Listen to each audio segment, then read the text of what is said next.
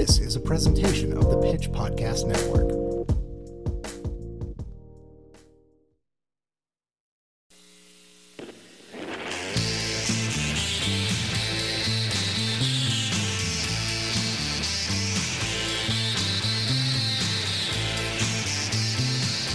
Hello, hello, hello, and welcome to the Streetlights Podcast. Um, we have an insanely long interview this week with one of my best friends in the world, uh, who was also the best man at my wedding. So we're going to skip the intro. Uh, we have a great Nick's Music Corner. Uh, we have a wonderful interview. Uh, but first up, uh, a reading of Liz Cook's recent review of a local restaurant from our friend Jason at Stolen Dress Entertainment. Here you go. Wagwan's culinary cross pollination will leave you speechless. Carve out time for Tanyek Tan Yarbrough's one woman show by Liz Cook. There's this line from Act 2, Scene 3 of A Midsummer Night's Dream. You'll probably recognize it even if you've never seen the show. And though she be but little, she is fierce. 16 month old Wagwan presents a similar sentiment in the form of a Jamaican patois phrase painted in round letters on the wall We lickle, but we talawa. The Jamaican Nigerian spot embodies the contradiction. Wagwan, in patois, what's up, is small and casual, with an ambitious menu of large format entrees that rarely miss the mark. Chef founder Tanyek Tan Yarbrough is an outsized presence too, though that may just be the hats. Every time I entered the restaurant, she was wearing a different one a black top hat with a patterned band, a beige Stetson, a Pharrell style mountain hat. She looked natural in all of them. Talawa energy. She wears just as many metaphorical hats. Wagwan has a small staff, but on weekdays it's not unusual to see Tan working alone. On one visit, she took my order, Escovitch fish, at the corrugated aluminum counter, whisked back into the kitchen to prepare it, ran out the food, and bussed the table all on her own. If she was stressed balancing the steady trickle of diners that afternoon, she didn't show it. She slipped in and out of each role with a chameleon's native ease. The one woman show means meals can be a bit slower paced, depending on what and when you order. My Escovitch fish, 1895, took about 30 minutes to arrive and was worth the wait. The whole fried red snapper came out sweet and succulent, with an exclamation point where the vinegar sparked bell peppers and onions kissed its skin. Still, I wanted a bolder, heavier handed sauce, with a few more scotch bonnets in the pickle mix. The version I tried was very mild. On a weekday dinner visit, Tan was again working the kitchen alone, and the food again was a bit slow out of the kitchen. This is less of a complaint than a warning for the time strapped. Model your visit after the oxtail, 2095, which has been slow braised until it's so tender it'll fall off the bone at a wilting remark. The meat is sticky and rich, balanced by a heap of comforting rice and peas, red kidney beans. Or take a cue from a slangy Nigerian proverb painted on the wall Cow way day in a hurry to go to America, go come back as corned beef, meaning just be patient, let the game come to you. Tan and her family have built a dining room you don't mind dawdling in. The restaurant, part of a small strip of businesses at 63rd and Troost, is small but lively, with mustard colored walls and bright printed fabrics on the tables and chairs. Tall plants divide the dining room into sections, creating privacy for tables while preserving a communal feel. Most days, a large screen TV plays buoyant music videos from Afrobeat artists like Burna Boy and Kidi. Wagwan's casual vibe, counter ordering, and hours, 11 a.m. to 7 p.m. most days, feel tailor made for the lunch crowd.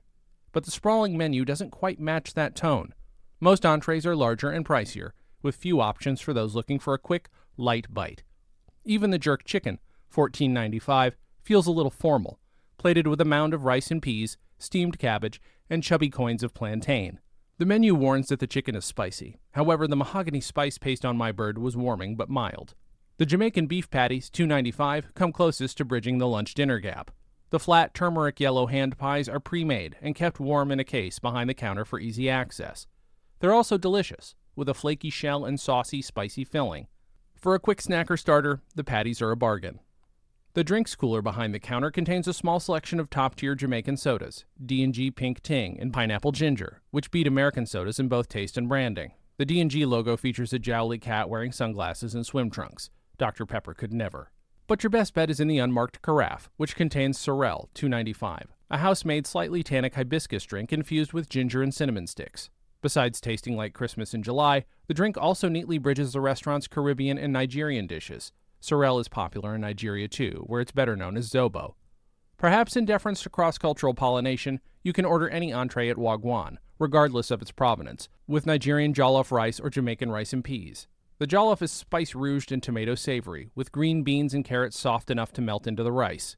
It's also a natural accompaniment for the lightly charred beef suya, 1995 as an entree, 295 for a single skewer. The thin sliced steak is well spiced in the topographical sense. Each spice is powder coated in ground chilies and peanuts. I was excited to order the egusi, a popular Nigerian soup that can be tough to find locally. The melon seeds were ground to a soft, curdled texture and bathed in red palm oil, with a nutty richness and heady proto funk likely to appeal to natural wine nerds. But when I tried it, the broth was overly salty with tough hunks of bone in goat that needed a longer stewing. Don't write off the goat dishes based on that description. The curry goat, 1495, was silky and rich, thanks to an unexpected wash of coconut milk. Although Wagwan officially offers the curry goat only on Fridays, it doesn't hurt to ask. I snagged a portion on a Tuesday. If the menu feels a little overstuffed, the trade off is that it's also more inclusive. In addition to greatest hits from Jamaica and Nigeria, the menu also has a small section of vegetarian dishes, including veggie patties, 2.95, and rasta pasta, 9.95, peppery penne mossed with fresh thyme and parmesan cheese. Your best bet is the honey garlic tofu, 12.95, which was a sleeper hit. Each tofu cube had a chewy crust and fluffy middle, swaddled just so in a balanced sauce that was sweet but not cloying, glossy but not soupy. It would be easy to phone in a dish like this. Instead, it's one of the menu's standouts. I inhaled that tofu like I'd inhaled the oxtail, picking its metaphorical bones clean. My friends did the same with their curry goat and beef suya. The wait had been long. The food arrived a few minutes past the restaurant's closing, but we made up for lost time. It was one of those rare meals with friends where you barely talk because the experience of eating is so loud.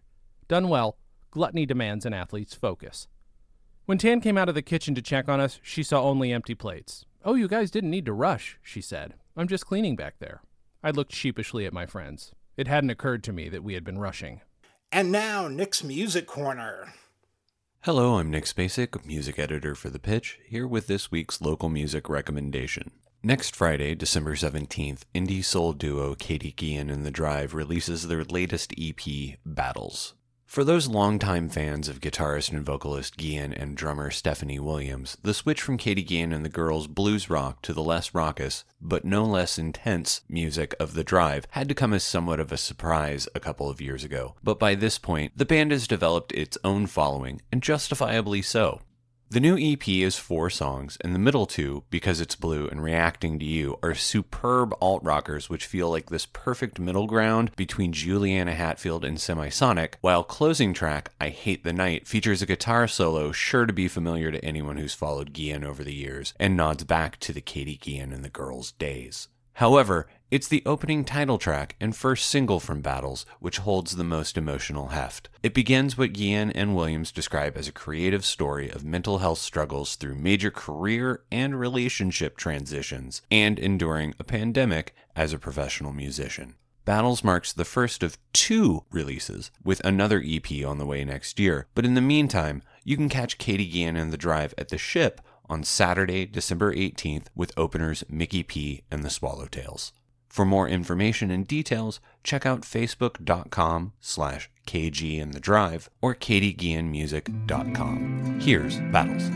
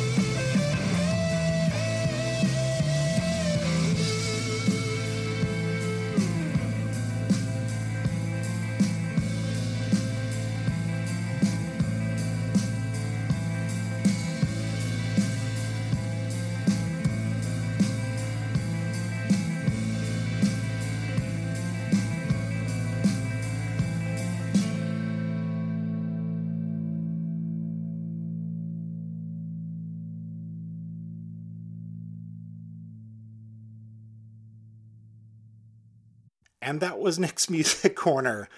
Uh, thank you guys so much for listening. And thank you to Nick uh, for the last two years for showing up every week here to bring us really, really cool stuff. Uh, Battles was a great song.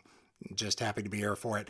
Uh, anyway, um, here's my friend and my hero and my co writer on my book, Nathan. Nathan, my dearest yes. of friends. Oh, my goodness. The best man at my wedding. How are you today? Uh, I am doing okay. Oh, it's like yeah, the deal.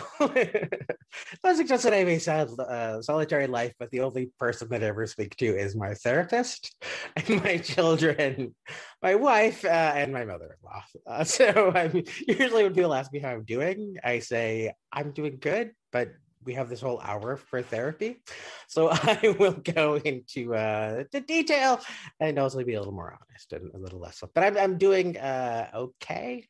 Uh, I would, I, just I would take therapy from your wife. I would pay her straight up. She seems on the fucking ball. She she makes a lot of money. Thankfully, like yeah, we went through this this weird dynamic where for a long time, uh, because she was a teacher and a social worker and contributed to society, she made no money. Um, and then something weird happened just in this last year or so. And the fact that she contributes to society has enabled her to make a lot of money, substantially more money than me. So that's part of the reason why I hope this book does well, is I don't want my mom. Jesus well, let's step it back. That was that was, a, that was a very Freudian. How... I don't want my wife to tell me I can't write anymore. Let's talk about how you contribute to society. Nathan, would you, you, introduce Thank yourself you. to the podcast audience and tell them what it is you do. My name is Nathan Rabin. uh, and for the last 25 years, I have written about popular culture. Uh, I think I spent 18 years uh, at the AV Club, uh, two years at The Dissolve, uh, the much loved and short lived uh, Pitchfork film website, and then for the last four years, four and a half years, going on five years, I have been the proprietor of Nathan Rabin's Happy Place, which is kind of the main focus of my life and my career, and also it's kind of an incubator. Uh, I got to tell you, in, in the preparation, just to be like, hey, what if I step back and have to explain Nathan for a second? Yeah. I did stumble upon uh, the your front page of Google results is a lot of people being like, it's incredible. He left the dissolve, and I was like, I remember that, that was a place that once mattered very, very much to me, but that your involvement did not matter so much to you. Well, I mean, it's it's it's there are so many things in my life that I've kind of come around on, you know, right. and it's just it's just the the, the past is hard because there's just so much pain, uh, and there's just so much rejection, and there's just so much bitterness, and I think part of that's just working in in the field of pop culture media, and Brock, you have so many talents. Why on earth? If this you one isn't anything else, would you try and do this? It's a nightmare. about your I love it. I have, I have, an idea. It's a dream for me, but I found this dream within this nightmare world. So, uh, for those of you that don't know our background, um, uh, Nathan was my writing hero for a very, very long time. Um, and he wrote a book called You Don't Know Me, But You Don't Like Me wherein for several years he followed around the two cultures of music fans that are most disliked in all of culture Phish fans and insane clown posse fans uh, and and found his place within both tribes but also within it figured out how to love his now wife and propose but also figured out his bipolar diagnosis and i was reading it while uh, in the hospital with a uh, significant other who was also receiving the same diagnoses. And I was like, oh shit, this is all aligning. And I, it was one of those uh, things that you used to be able to do on Twitter in the early 20 aughts where you could DM someone and it wasn't crazy weird and be like, hey, um, what, what you do matters to me. And it's kind of nice. And they could be like, oh, I don't think you're trying to murder me or steal my Bitcoins.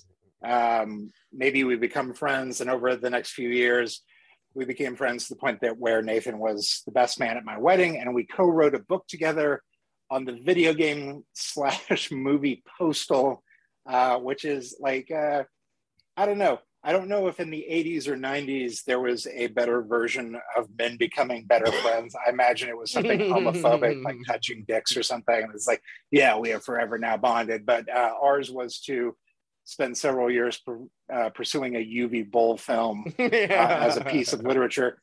Um, so you were in these very um, hierarchical, uh, like long form um, media outlets where you got to do everything you wanted to do, and then at some point it sort of stopped, and you start because it wasn't popular enough.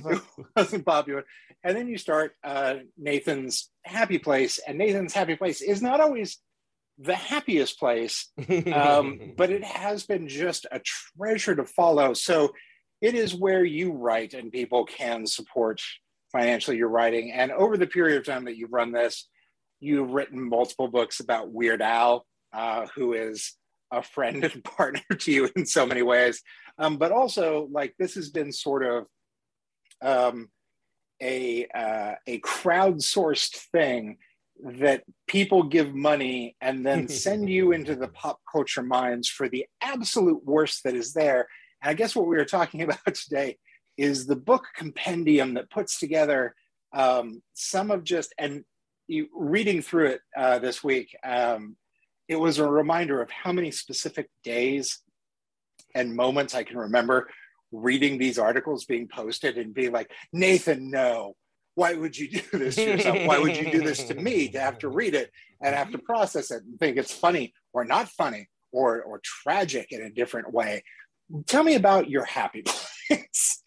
Uh, well, I mean, again, I think part of the the whole essence of this book is this idea of the tremendous joy and pleasure that can be found in things that are objectively terrible, objectively the goddamn. I mean, I I, I watched uh 23 episodes of the television show Shasta McNasty you watched multiple seasons of Baywatch Nights. I watched two seasons and like, of it. And again, I think there was kind of a bit of a, Stockholm syndrome thing that kind of went on where I came to really love the first season of Baywatch Nights.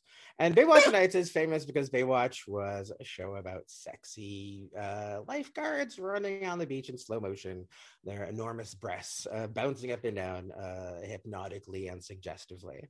Uh, and then uh, David Hasselhoff, he, at one point, he was he won the Guinness Book of World Records for the most watched man on television. Uh, most watched is that like by hour or by people or by what people is the... all over the world? Because the other thing about it too is that like Baywatch was popular in the United States. It was they were like the Beatles in Bangladesh.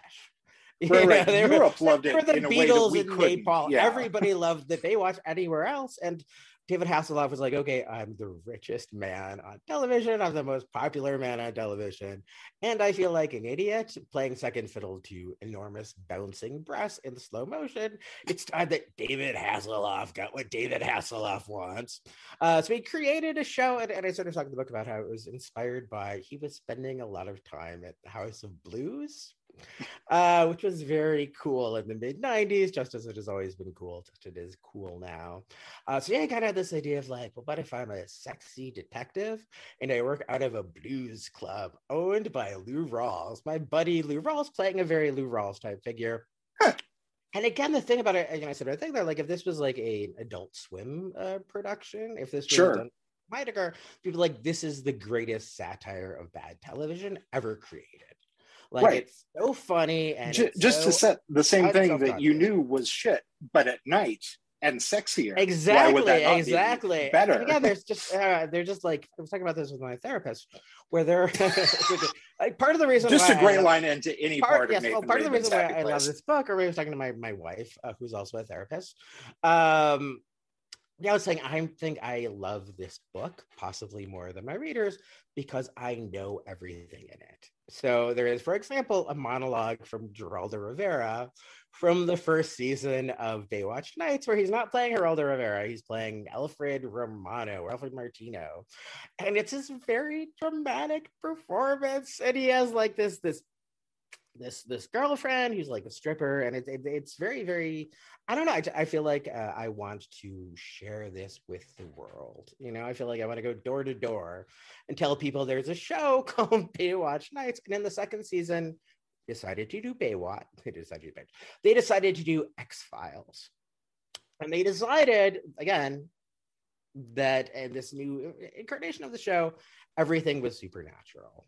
And there were vampires and there were mummies, curses, and uh, undead frozen cavemen. When I think Baywatch, yeah. I think Mummy Curse, like yeah. absolutely straight up. What was the year of Baywatch Night season two? Uh, Baywatch, uh, the first season was 95 to 96. Uh, and then the second okay. season was 96 to 97. And if you want so, so we're getting into like, oh, we saw that Buffy pulled off a thing. What yeah, if well, we did that? Well, and also I think you know there was kind of a logic behind it, where the original Baywatch was an NBC show and it was a flop, and it got canceled after one season. And they thought, well, what if we did the syndicate? Sorry, Baywatch nights ran longer than Baywatch. No, no, no. Uh, oh, okay. Baywatch, Baywatch ran one season on NBC. So it ran one season on network television, and then every oh. subsequent season was in syndication, and that includes Baywatch Nights and Baywatch Hawaii. I feel like you tapped into like what would eventually become like Peacock Plus level stuff that you're like, no one's going to show this on television, television, but you could pay money to see oh, uh, yeah, well, Yellowstone.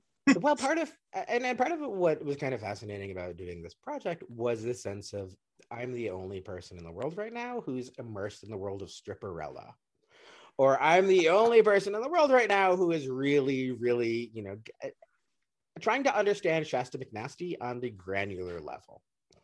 You See, know? this is that thing that, like, I, I don't think we've ever discussed, but like, what I learned from having worshipped you for so long was this idea that, like, I should pursue trash. And from like 2009 to 2013 or 14, I, I wrote for sites that were the first sites to pay me, but I actively sought out the worst things I could do. And oftentimes they were things that were like, a whole season of a TV show, which was an investment of 12, 15, 18 hours that I would get $50 for at the end of the day. And at some point within that, I was like, never again will I dedicate my time to like a piece of shit pop culture thing. And then we wrote a book together about it that took three years uh, about a video game and a movie that sucked. Uh, so like it, it would, felt like the natural I, conclusion to that. I spent, I spent three years writing a book about how Postal doesn't actually suck. Uh, so I take I take a and, and again I think part of part of my literary career has been devoted to writing about how things that everybody thinks are terrible like Phish, Insane Clown Posse, and the Uwe Boll movie Postal are actually really cool and interesting and good. Um, and then yeah, with, with with Weird Al, I kind of felt like well, first he gave me assignment of writing about his uh, his life when he hired me to write his coffee table book, uh, and then I kind of gave myself the assignment to writing about everything that he's done subsequently. So I feel like I either write about things that people think are terrible are actually good. Uh, why Weird Al Yankovic, somebody who people respect and think is good, is actually a genius and incredibly under uh, in his time. Uh, and then with this, I'm writing about how things that you think are terrible are actually even worse than you could possibly imagine, but that there is transcendence and there is joy and there is meaning to be found from immersing yourself into this world uh, and these I, people. I think it ties and, into uh, like at the start of pandemic, Vivian and I had like a Trello board we'd put together of all the like art films and TV shows we'd never seen, and we are like, we we we wanted to get to these some days, and, and then like pandemic set in, and we're like, oh, we're finally gonna knock out all these classics, and then we watched two fucking years of like 90 Day Fiance and like all this fucking garbage because your frontal cortex can't process like subtitles. Uh, like it reintroduced me to the joy of trash and, and, what you can take away from it about the human experience. And so it's very fascinating for me um, to now reread a lot of these pieces that are now compiled in your book, The Joy of Trash, that people can buy from you now. Uh, no, it is not quite available. Uh, God, the, the thing about doing a book independently, uh, like this one, is when I when I my, my first uh, three or four books were published by Scribner, uh, and then Abrams Image are the people who did uh, Great Al the book. And when you do a book with the most prestigious company in the world, uh, you get four or five months to get everything into place. You know, to get uh-huh. interviews, uh, to get publicity, to get reviews, to get the world excited and knowledgeable about your book. When you do it the way that I'm doing it, you have between four and five days. right to do all of which is why our interview was difficult to pin down for this week because you were in the middle of editing I am in literally a yeah, very like short I, amount of time. Last, I- last I, night, I know you're trying to get off this call as Oh quickly as you no, can. no, no, no, not at all. I'm, I'm, I'm very excited. Any opportunity to talk about my book, you know, and I again, I kind of feel like it, it's a very bipolar type of thing promoting a book because you sort of oscillate between this is so good and it's so funny and this is what I have to offer the world and like I've I've had the thought over and over again this has got to work like this needs to be successful I have nothing else I won't get any more chances and I know that's not true I mean I, I felt that way when the big rewind my first book came out in Right. 2009 uh, so like I have one a huge success.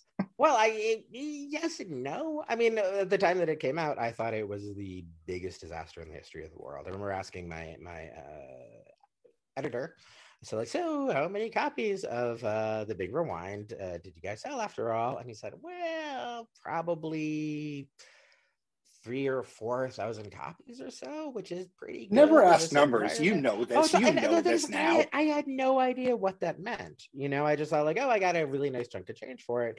I'll sell 50, 60,000 guys. Maybe I'll sell a hundred. Maybe I'll go platinum with my book, you know? Uh, so it's just a matter They, of. they did at the uh, New York Times last week a uh, a big story about how uh, social media followers don't translate into book sales because because they were like Billie Eilish's book only sold like twenty thousand copies and she got paid several million up front, and they were running down people that like yes they were running down people with giant followings a- and the smaller numbers and the one that they landed on at the end was actually that tucker carlson with his a billion followers and nightly show uh, his last book that was called something like why america has gone insane that came out a year and a half ago sold something like less than a thousand copies and i was like well done less than postal we fucking nailed it we Well, beat remember- tucker and we don't have a tv show you and me nathan That's we true. That's true. Uh, but yeah, it's funny you mentioned that because I remember talking to my editor and saying like, yeah, like three thousand, four thousand dollars is actually pretty good. Like a lot of people don't sell a whole lot. Uh, for example, one of the authors that my uh, editor worked with, other than people like Patton Oswalt and Chuck Klosterman, was uh, Nitro from uh, American Gladiators, and Nitro wrote a really fascinating book.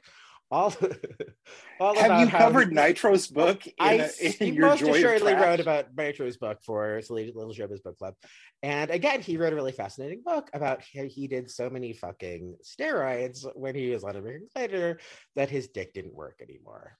And they To were just, the I mean, it was, it was like it was like a? Cronenbergian body horror thing sure of that like sounds I put all of these things into my body and then I couldn't get a hard on and I was crazy all the time and and I'm like you're nitro and you're written an entire book about how your dick doesn't work because you did so much steroids and it's like uh, Tucker Carlson it apparently sold under a thousand copies.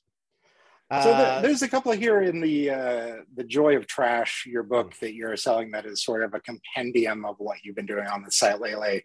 That I wanted to bring up because uh, in rereading it, they uh, triggered parts of my brain that I was like, oh, I remember the moment I was in, what I was smelling when I read this, yeah. and one of them is uh, the Way of the Shadow Wolves: The Deep State and the Hijacking of America from 2017. Can you tell us about that one? Sure, sure, sure. And I feel like one of the things that I kind of do with my website and my books is I take things that other people devote a hundred word uh, like link thing to, Sure. and I spend a week immersing myself in this, and I wrote a five thousand word dissertation on it.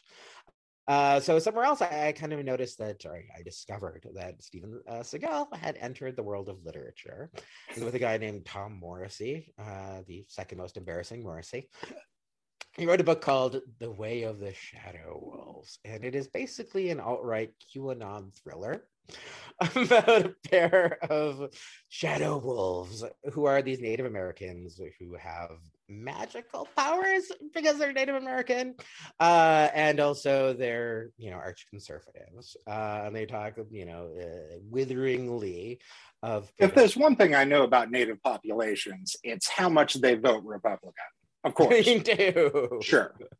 they just love love love it uh yeah it's, it's just absurd. Did you why- tackle Steven Seagal's multi-season I was deputized as a cop reality show at any point? I did not, but I had, I kind of a kind of a personal connection to a similar thing. And Oh. then, God, uh, many many years ago, I was asked if I wanted to fly to Canada to do a basic cable panel show about television, and they said also you don't technically.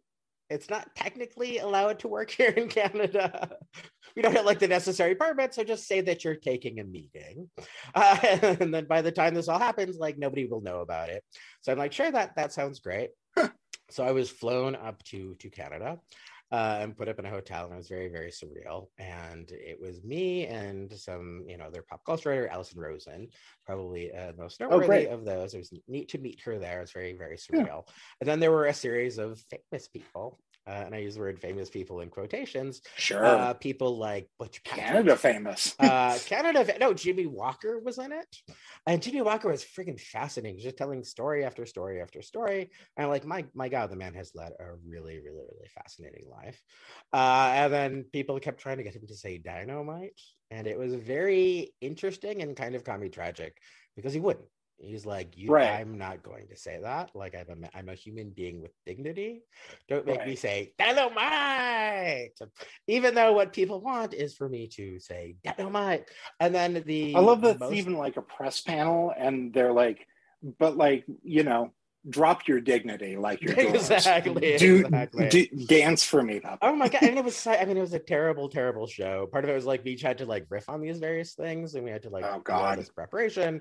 I think it was time like we cornered the producer, like we didn't do any preparation. We have no idea what we're talking about. If you're like, what what episode of Maddox was your favorite? Oh, they were no. like, uh, was Robert Blake on that? I'm not sure. Uh, but the most intense part of it was that uh, one of the one of the people on it was Erik Estrada. Great. And Erik, Erik Estrada went on a show called, I think, uh, Armed and Famous.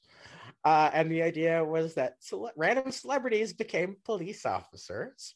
Uh, people like La Toya Jackson, people like Jack Osbourne, and people like Erik Estrada. And Erik Estrada got really, really, really into being a police officer. And he got, like a full-time job as a police officer, not unlike Steven Seagal. And he's saying, Yeah, you know, I was on uh kitty porn uh brigade. I was like part of that division. And you know how these sickos are, you know, it's like you or me, we, you know, whack off to a playboy or something but these but these child molesters they just you know they and then he started to, to pantomime somebody trying to violate a child Right. Of and course. he Of course. invading my personal space and, and pretending that he was wearing a toupee, which was, which was very, very strange. Uh, so now, whenever I see Erik Estrada in anything, uh, which is a lot because he's very, very ubiquitous. And if there's anything where you think Erik Estrada might be involved in this, he definitely is. I I appreciate that everyone should really dive into your three decade career because like this is what your first year at the AV club sounds like, and it is what your life continues to be is just like a, a mad lib of all the worst people in all the worst situations. And you you just brought up jack osbourne being a cop. Uh, within the book you've uh, really divided some things. You've you've taken some highlights and uh, within the film section of it you've even divided it uh, into not even chapters on films but even being like scene based where you're like let's talk about the turtle club in master of disguise we don't have time to get into that but I do want to get into the one that I've wanted to ask you about for three years now because I was a little bit upset when you did it because I was a little bit upset that we platformed it in any way. But I was like, if there's one guy that deserves to do it, uh, and that is 2019's LaQuisha. Tell me about LaQuisha. Oh, definitely. Again, I think this is kind of like what makes my website, my poorly read, uh, not terribly monetized website, valuable is, you know, because other people, you know, sort of their passing fancies become my deep seated fascination. So in 2000, Absolutely. You sunk the time into it. Oh I, my I God, just so- can't believe it. I did, I did. So, uh, God, my original piece on the Happy Place was about 5,000 words. Uh, and I managed to get it down to like 2,000 words in the book because there's, again, I could do a minute by minute podcast about LaQuisha and never run out of terrible things to write. Right. So basically, in 2019, um, a trailer went viral in the worst possible way. And it was a trailer for a movie called LaQuisha by a writer and director and star named uh, Saville uh, Jeremy Saville. And the premise for this was that a working class Joe, uh, a, a, an exemplar of, uh, of homespun wisdom, uh, he needs to pay for his uh, gifted son's uh, private school. Uh, and the way to do that is to get a job uh, as a radio disc jockey. But he can't get a job as a white man as a straight white man because in our society straight white men have no power whatsoever and they're denied opportunities at every turn. Is very very sad. So we say on this podcast as two straight white men. Yeah. Think a platform. so, so, so yes African, absolutely so it's, it's proven. Woman, it's science. Yes who worships uh, this this this bartender uh, she kind of uh, convinces him to maybe try something a little more ambitious. So he goes on the airwaves as LaQuisha, who is a sassy black woman who is a, a, a font of wisdom. Uh, and, to give you a sense of, of how sensitive this motion picture is, uh, LaQuisha, I use in quotation marks, uh, tells their the radio station that changes formats solely for the sake of LaQuisha, solely because they believe so deeply in LaQuisha so he says, "I need." I, I, just love this moment where your your greatest outrage is the radio station changing format. Yeah. Like there's so many race issues, but also like. Oh no! Well, again, radio it's, it's not realistic in its depiction of the the radio industry or anything. So LaQuisha says, "Ooh, girl, you know uh, Jennifer Hudson. Uh, her family was brutally murdered. Uh, I have something like that in my family. So the only people who can be with me is my sidekick slash engineer, who is a black man, and he is a black man, so he can say things like, I'm the only thing that's more impressive to me than your therapy techniques is your authenticity as a black woman. Uh, and it takes off and it becomes incredibly successful to the point where he's like, oh, I should find somebody who can do personal appearances. Uh, as LaQuisha, since I can't show up as a white, a large white straight man without people being horrified and knowing that the gig is up. So he hires a black woman, uh, and she is an evil human being, and she disrespects the concept of LaQuisha. And there is a there is a moment in this motion picture, the wonderfully, wonderfully representative, where she says to her listeners, Y'all are like uh, the Romans who crucified Jesus, and I'm like the Lord on the cross. Uh, and that's literally probably like the 14th most disturbing aspect of the movie LaQuisha. And then yeah, it was one of those where it was like the trailer came out and it was like people can buy tickets to this, and it was like no one do that. No one give no, this no, no, any no. attention. And I understand like, people like Nathan. We, Nathan yes. gets a pass because Nathan's going to write a thesis level essay about well, just how wrong this is. Not only did I write about LaQuisha, but I discovered that the man who wrote and directed LaQuisha had made another movie called The Test that is as offensive, which is which is kind of incredible. So the premise for The Test is that Jeremy Saville plays a very wealthy man. You know that he's wealthy because in about half the scenes, all the characters talk about his money and how much they like him having money and like spending his money. And I mean, there, there's not sports cars or like a fancy house. They're just talking about he's they're just talking about they they're just talking about we all sure. like money, and that's important because this yes, guy has a lot of money. As the whites do. So yeah, so his so he gets engaged to this woman who's ridiculously out of his league. She's very, very beautiful and nice and kind, and for some reason likes a goober. So his buddies are like, yeah, you know you're uh, dating the right person if you don't subject her to a series of psychotic, uh, masochistic, and sadistic tests.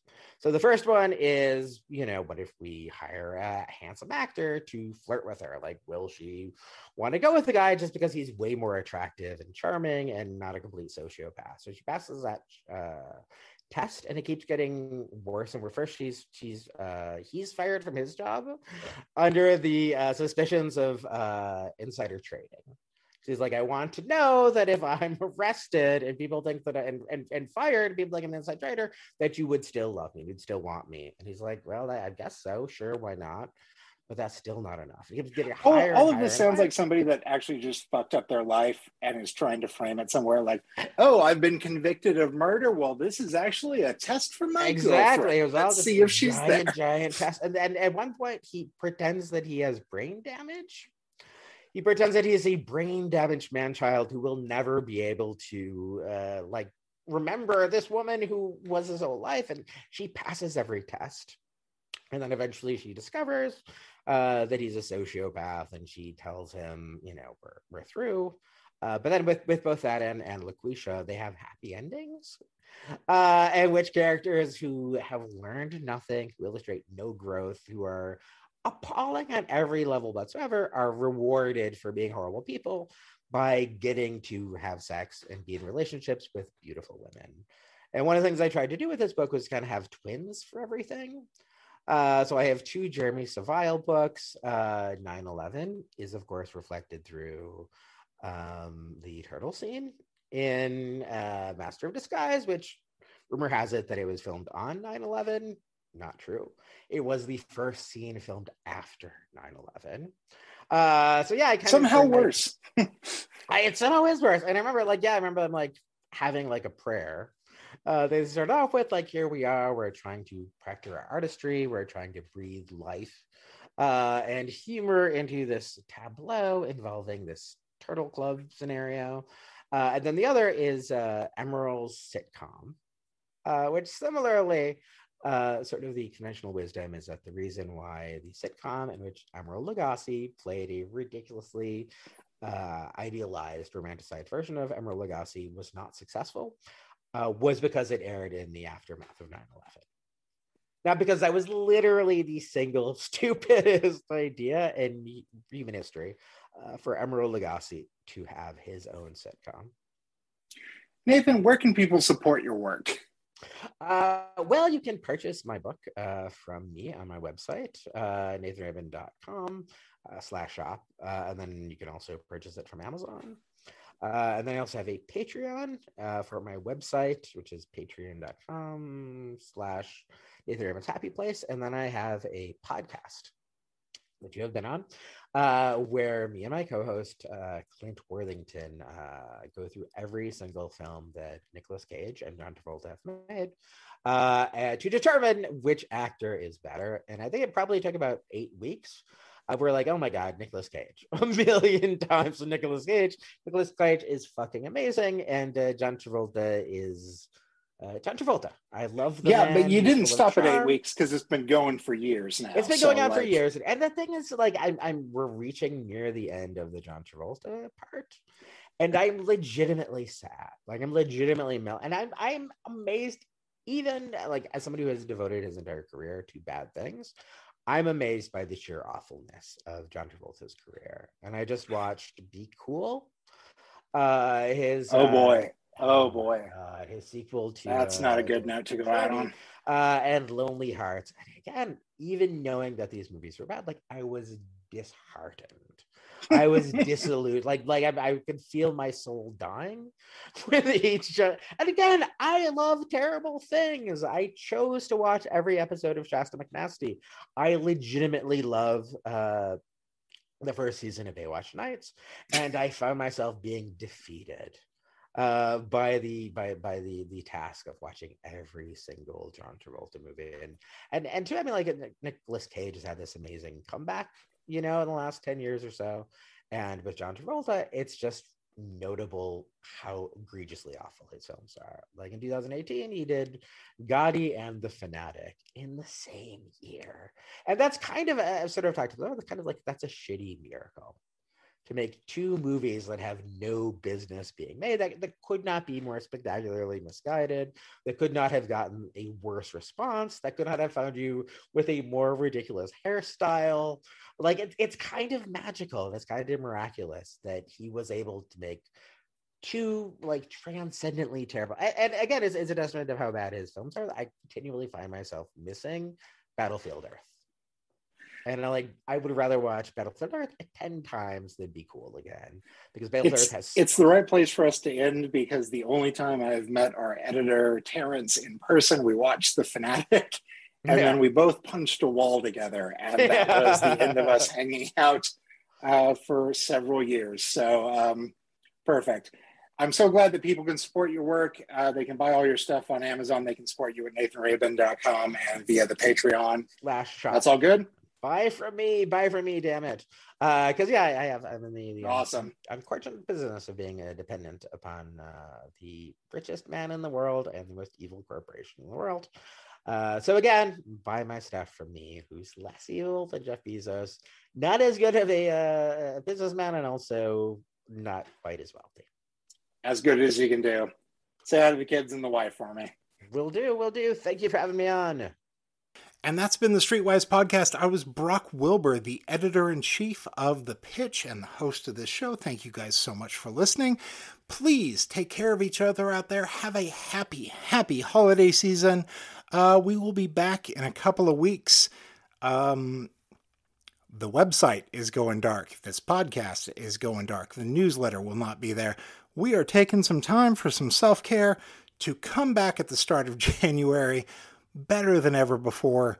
We have been through a time, through a change of ownership, through a very skeleton crew running everything, um, through just unimaginable odds. So, if you ever want to become a member to support what we are doing, you can do so on the website. We would appreciate it. Um, in 2022, we are coming back with a stronger newsroom. We are coming back with so many cool member rewards. Um, we would just like to have you be a part of that. And even if you don't have a buck to spare, just check out the Pitch KC every once in a while. We're doing cool, important work there, and we would love to have you tag along. Pitch in, and we'll make it through. Bye bye bye bye bye.